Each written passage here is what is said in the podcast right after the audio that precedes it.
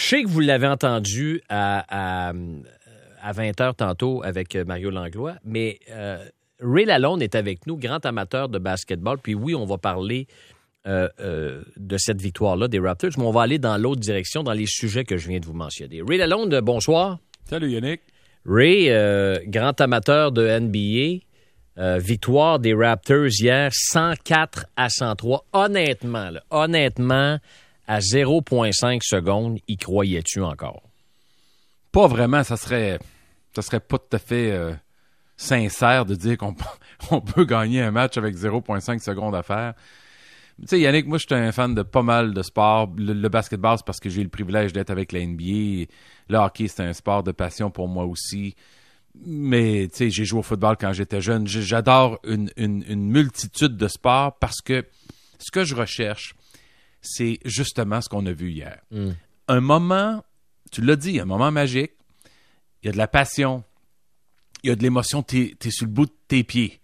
Tu, tu, regardes, puis si tu aimes les Raptors, tu te croises les doigts en disant est-ce qu'ils peuvent réussir? Est-ce qu'ils peuvent même tenter la passe, la compléter, puis avoir un tir? il fallait que 5-6 choses arrivent mm-hmm. et en dedans d'une demi-seconde. Et littéralement, là, la combinaison, le règlement dit que le tableau indicateur ne démarre pas tant et aussi longtemps que le ballon est dans les airs et n'a pas touché la main de celui qui recevra la passe. OK, ça, c'est une chose. Puis dès qu'il le touche, lui, il y a une demi-seconde parce que si le ballon n'a pas quitté ses mains au moment où le tableau atteint 0.0, ben là, l'espèce de d'éclairage luminosité euh, autour du panier, du cerceau, s'illumine. Donc, ça fait en sorte que le panier ne compterait pas, même s'il réussissait. Alors, il fallait, fallait que la passe de Larry soit parfaite. Il fallait qu'elle atteigne euh, Onunobi euh, au bon moment, qu'il mm-hmm. lui retire tout de suite, et évidemment qu'il touche la cible. Alors, mais ça donne une fin de match spectaculaire. Et tous les sports sont capables de ces choses. Rappelle-toi, sais, l'interception des Patriots sur la ligne des buts contre les Seahawks. Ben oui, ben oui, ben au Super Bowl il y a quelques années. Rappelle-toi, Kirk Warner, le corps arrière des Rams de Los Angeles, qui, s'était tiré sur le dernier jeu du match pour terminer à court d'une verge pour le toucher de la victoire dans le Super Bowl. Mm-hmm. Des coups de circuit en fin de neuvième, des buts marqués en surtemps. Comme le match d'aujourd'hui, j'ai, été fasciné par Colorado-Dallas. Pourquoi? Parce qu'il y a plusieurs buts. Ça, c'est toujours bon d'avoir des buts, Yannick. On veut des buts on veut, on veut des résultats, on veut s'exciter, on veut s'emballer. Et Colorado, Dallas nous ont donné tout un match set. Honnêtement, j'étais, mon parti pris, c'était l'Avalanche, une équipe jeune. J'adore les prospects dans cette équipe-là. Samuel Girard et ainsi de suite. Je trouve que Nate McKinnon, c'est, peut-être le joueur le plus explosif de la ligue. Euh, mais Dallas, il faut leur donner crédit. Là, ils n'ont pas lâché. Les gardiens de but, c'était rendu le troisième gardien pour les l'Avalanche. Ouais. Euh, Hutchison a fait le travail. Faut, faut lever son chapeau. C'était toute une série de hockey. Puis on a un autre septième match ce soir. Tu le dis. En anglais, Yannick, les deux mots magiques, Game 7. Mm. Non, mais sérieusement. Alors, en 48 heures, là, on a eu des, des, émotions très fortes dans le sport. OK, je veux, je veux juste revenir sur le panier des Raptors hier, puis après ça, on reviendra au hockey, mais il y a tellement de choses dont, dont je veux te parler. Est-ce que c'est comparable le panier à la fin du match à celui de Kawhi Leonard l'an dernier contre les 76ers? Je vous rappelle, c'était l'égalité 90-90. Le gagnant s'en allait en finale de l'Est. Est-ce que tu compares ça à ce qui est, arrivé l'année dernière? Oui, absolument. C'est juste que les circonstances sont légèrement différentes. Euh, les deux euh, avaient un enjeu incroyable. Hier, l'enjeu était plus important pour les Raptors. Parce que s'ils perdaient ce match-là, ils étaient forcément dû pour le perdre. Mm. Et les Celtics vont peut-être regretter ce petit moment-là où ils ont laissé Onunobi euh, aller se positionner, puis ils l'ont, ils l'ont délaissé sur la couverture. Alors, ils ont, ils ont payé le prix. Mais l'an dernier, c'était un match 7. C'était très serré, cette série-là, Philadelphie Raptors. Et puis, ce qui était dramatique, c'est les quatre ou cinq rebonds du ballon ah oui, sur le panier. Mm. Et, et rappelle-toi de. C'était une passe qui était faite à Leonard l'an dernier. Il a dû contourner littéralement le terrain à pleine vitesse sans vraiment pouvoir viser Fait que ça, c'était tout un titre. Tandis que hier, OG des Raptors, il était déjà en position, bien aligné. Il n'avait qu'à saisir et relancer tout de suite. C'était pas un tir plus facile parce que la pression était énorme. Mais euh, parce que s'il ratait le tir, il perdait. Alors, tandis que Leonard, s'il avait raté l'an dernier, ben, il allait en surtemps. Exact. Fait, donc, il y a des facteurs des deux côtés, mais c'est tellement spectaculaire ce que les Raptors nous offrent. on a raison d'être fiers de cette équipe-là. C'est une organisation de première classe. Le coach Nick Nurse, coach de l'année dans la NBA. Les gars ont perdu Kawhi Leonard, que je qualifie, ça c'est mon opinion, là, du meilleur joueur de la NBA. Euh, encore une fois, il fait des siennes cette année. À tous les... Hier, il a marqué 29 points en mm-hmm. jouant moins de trois quarts de jeu. Le match était hors de portée. Leonard, c'est une force. Euh, j'ai hâte de voir, j'espère, Lakers, Clippers en finale de l'Ouest. Mais les Raptors nous ont gâtés. Là. ça fait des années qu'ils sont compétitifs. Puis euh, là, c'est une équipe qui a un caractère de champion. Ils ne veulent pas se laisser abattre, bien coaché, puis bien dirigé par Masai Ujiri, le président de l'équipe, qui est un rôle modèle. Vraiment, là, dans la NBA, les gens, les gens dans la NBA veulent copier les Raptors. Ça, c'est toute une fleur et un compliment à leur égard. OK, Ray, on va s'arrêter pour la pause si tu le veux bien. Puis au retour, on va continuer à parler de ça et de, de, l'amour que les gens du Québec, de Montréal ont pour euh, euh, les Raptors de Toronto. Et tu m'as entendu en début d'intervention, si ça peut allumer quelques lumières aux organisations ici, parce qu'on nous critique souvent de parler que du Canadien puis tout ça, mais tant que tu tant que tu, tu présentes un produit qui a de l'allure et un produit spectaculaire, tout est possible. Ray, on s'arrête, on revient tout de suite après. Au réseau Cogeco, vous écoutez Bonsoir les sportifs avec Yannick Bouchard. Toujours 0-0 la marque entre les Canucks et les Golden Knights euh, en première période, 10 minutes 50 à faire avec euh, Ray Lalonde. On parlait de cette victoire spectaculaire des Raptors. Mais Ray, euh, cette victoire et le phénomène Raptors que je dirais depuis l'année dernière, depuis leur championnat, et le fait qu'ici au Québec et à Montréal, les gens se sont, entre guillemets, appropriés les Raptors de Toronto parce qu'ils les aiment beaucoup. Et ça a été une histoire euh, complètement. Euh, c'était incroyable le, chemin parcouru par les Raptors. Et encore une fois, cette année, on se dit Bon, ben là, c'est 2-1 pour les Celtics. On s'attend à ce qu'ils rendent au moins en finale, puis on espère aussi que euh, les Raptors remportent un deuxième championnat de suite. Mais ma question, est-ce que les, les équipes montréalaises doivent se regarder un brin le nombril en se disant Écoute, c'est facile à vendre du sport finalement. Quand tu offres des moments spectaculaires, quand tu offres un show, les gens vont embarquer. Qu'est-ce que tu en penses, Ray? Ouais, je pense qu'il y, a plusieurs éléments que tu as mentionnés, Yannick, qui, euh, qui méritent une réflexion. Euh, les Raptors, c'est sûr que les gens se sont accrochés l'an dernier parce qu'ils ont réalisé à quelque part que cette équipe-là euh, était compétitive. Tu la première ronde, c'était contre Orlando. Ils ont perdu un match. Ils ont gagné en cinq. bof, c'était comme OK, on n'est pas trop intéressé. Les Raptors sont dans les séries, tu sais. Mais ça littéralement euh, commençait à prendre un peu de momentum lors de la série contre Philadelphie.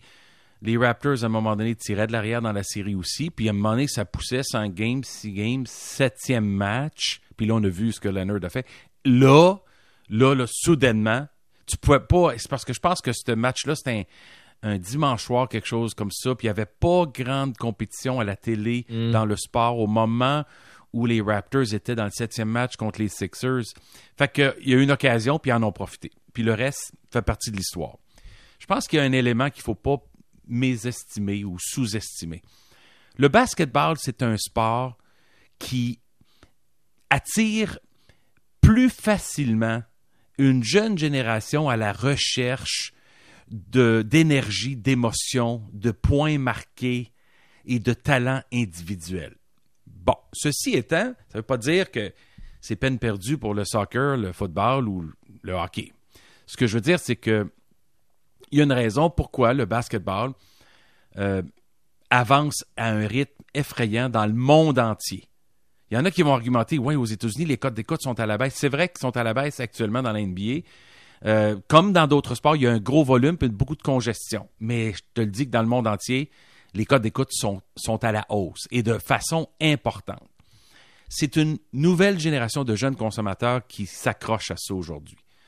Puis c'est le résultat du produit, de toutes sortes de facteurs, dont la mise en marché de la NBA. Mais tu l'as dit, quand c'est spectaculaire, quand c'est bon, quand c'est bien packagé, si tu me permets l'expression, enrobé, quand on voit les athlètes de près, quand les athlètes sont accessibles et disponibles, quand la télé fait un bon travail de production, quand les partenaires marketing véhiculent le produit. Bon, tu sais, ça, c'est pas des recettes propres à la NBA. C'est des recettes et des ingrédients que tout le monde peut utiliser. Moi, je pense que quand tu es un gestionnaire d'équipe, pour l'avoir été longtemps, il faut que tu te reposes la question à tous les jours. Est-ce qu'on fait ce qui est nécessaire pour convertir tout le monde, pour convertir plus de monde? Est-ce que j'ai littéralement converti chacun des chrétiens au Québec? Sais, J'exagère dans mon expression, mais c'est littéralement du compte-goutte un par un. Est-ce que je fais ce qu'il faut pour les jeunes, pour les filles, pour les garçons, pour les personnes plus âgées? Est-ce que j'ai un produit qui attire les femmes? Est-ce que ça attire les professionnels mais occasionnels? Tu sais, fait finalement, c'est un méchant mandat de travailler dans la mise en marché puis la popularité. Puis, si j'étais les Canadiens ou l'Impact ou les Alouettes, faut toujours penser comment que je rends mon produit plus intéressant. Parce qu'à mon avis, Yannick, la porte est grande ouverte. Les gens veulent des choix de qualité, mais ils n'ont pas de temps à perdre avec un produit qui stagne. tu sais, un produit qui est comme moins cool. Fait que donc, ce que je dis, c'est que l'opportunité est là. Et je pense qu'il, comme tu l'as dit, il faut parfois se diversifier. Il faut regarder ailleurs, c'est quoi les autres produits qui pourraient nous motiver, nous exciter comme consommateurs. Le Québec est prêt pour autre chose que juste le hockey. Le Québec a accès à tout ce qui existe dans le monde sur la plateforme sportive. Alors, si les Canadiens vous satisfait pas, alors trouvez autre chose, ça existe. Il y a, il y a tellement de grands athlètes, hommes et femmes, dans toutes les disciplines, qui, qui, qui peuvent vraiment vous rassasier comme consommateur de sport. Donc, si c'est diversifié, si ton offre, tu coches toutes les cases, là, ce que tu viens d'énumérer, Oui. C'est sûr que la victoire va aider. Mais même si tu perds, tu devrais sortir gagnant puis de ratisser plus large. Oui. Puis tu as raison de dire que la victoire compte pour beaucoup là-dedans. Si les Raptors étaient moins gagnants, là, ben il y aurait moins d'enthousiasme autour du produit. Exact. Mais je répète que tu vois une panoplie de jeunes Canadiens et Québécois atteindre la NBA. Non, mais Yannick, quand j'étais jeune, là, j'aimais le basket, je jouais moi aussi de façon récréative, puis je suivais les matchs à distance. C'était pas mon sport préféré. Mais j'avais pas un Québécois comme Chris Boucher ou Logan Dort qui, qui pouvait me motiver, ou Bill Wennington à l'époque des Bulls dans les années 90, ou Steve Nash, un Canadien qui était le joueur le plus utile à son équipe en 2005 puis en 2006 deux fois. Là, il est devenu entraîneur des Brooklyn Nets hier. Sérieusement, on a des, des héros canadiens, québécois, qui atteignent la NFL, la NBA, le baseball majeur beaucoup plus souvent qu'autrefois. Ça doit servir de motivation à la jeune. euh, À la jeune de- clientèle, puis Ouais. l'identification des Ouais. jeunes à ces athlètes-là, c'est très important. Euh, je veux te parler de ce qui se passe dans la Ligue nationale de hockey. Euh, tu l'as mentionné tantôt, neuf buts marqués dans un septième match. Habituellement, là, dans un septième match, on ferme le jeu. Ray. Je comprends que c'est des, des, des, gardiens de but substituts, puis c'est pas les gardiens euh, de, de, de, premier plan. Mais quand même, c'est neuf buts dans un septième match.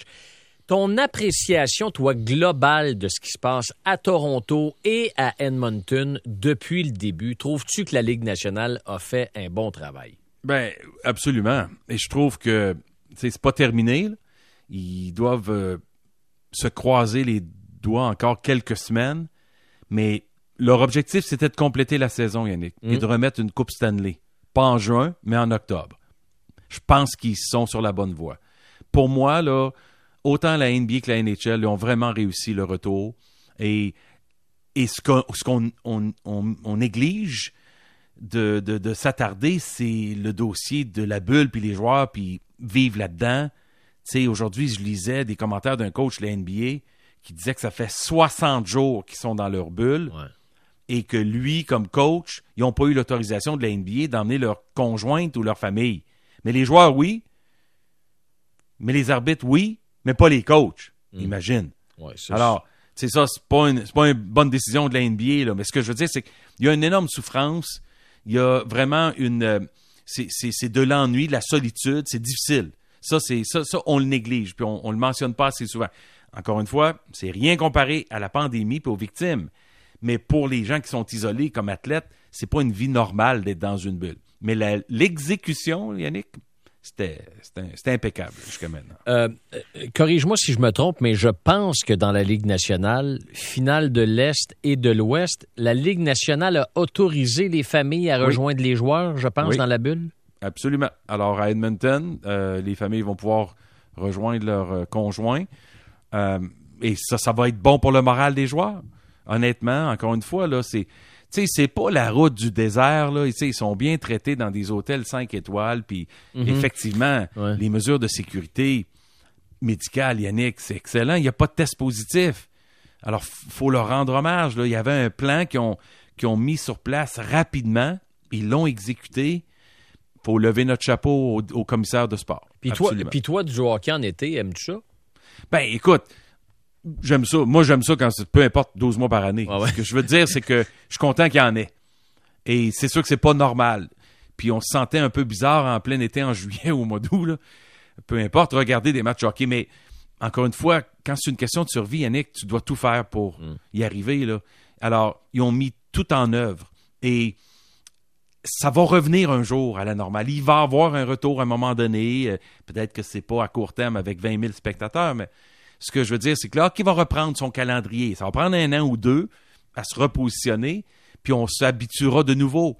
Mais faut les féliciter d'avoir livré pour le plaisir des fans de hockey dans le monde entier. Dernière question. Trouves-tu que la Ligue nationale a fait euh, un pas important dans une maturité euh, pour promouvoir davantage son sport? C'est-à-dire, tu complètes la saison, tout ce qui a entouré la loterie Alexis Lafrenière, peu importe le résultat, puis qu'il y a eu une deuxième phase, et que Gary Bettman et toute son équipe s'est adapté à cette situation particulière.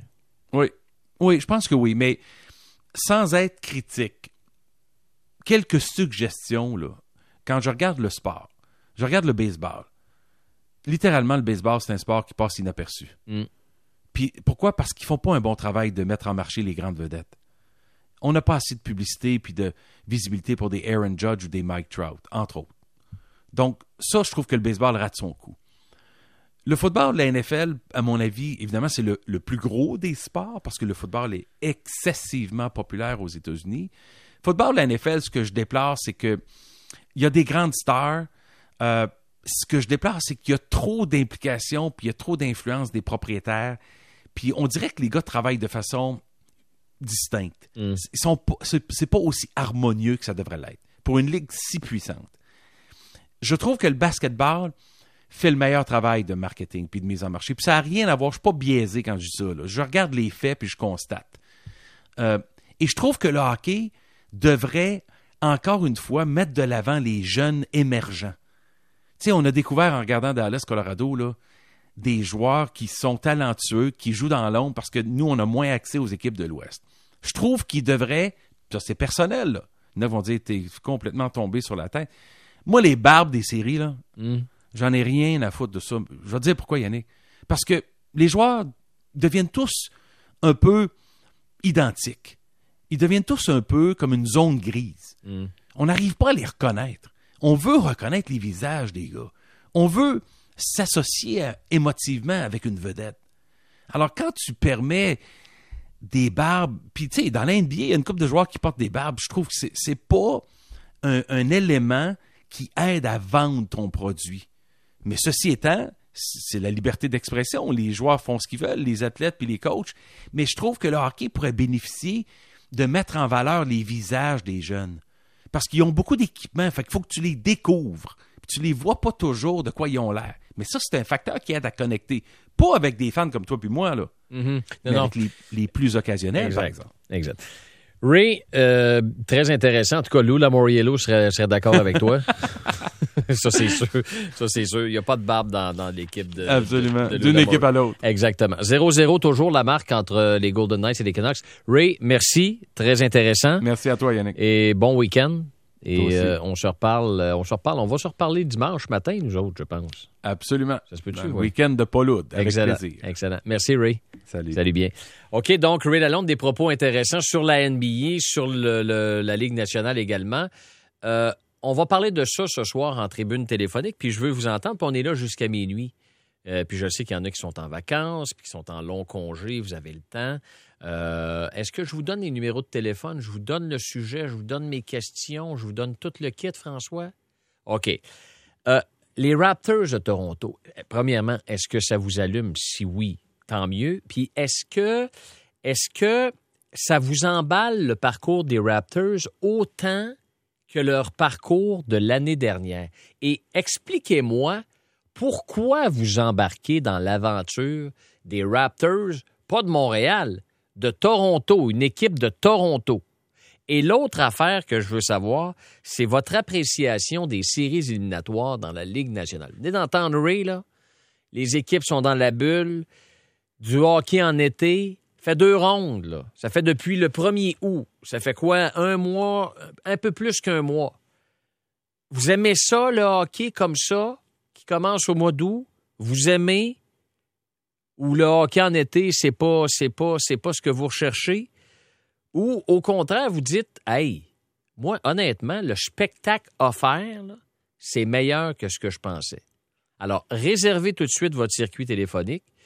Euh, je vous donne les numéros de téléphone. De Montréal, 514 790 9850 514 790 9850 Partout ailleurs au Québec, 1-866-790-9850, 1-866-790-9850, dièse 985 abonné TELUS et également la messagerie texte 98985. Pause et on revient à Bonsoir les sportifs. À tout de suite.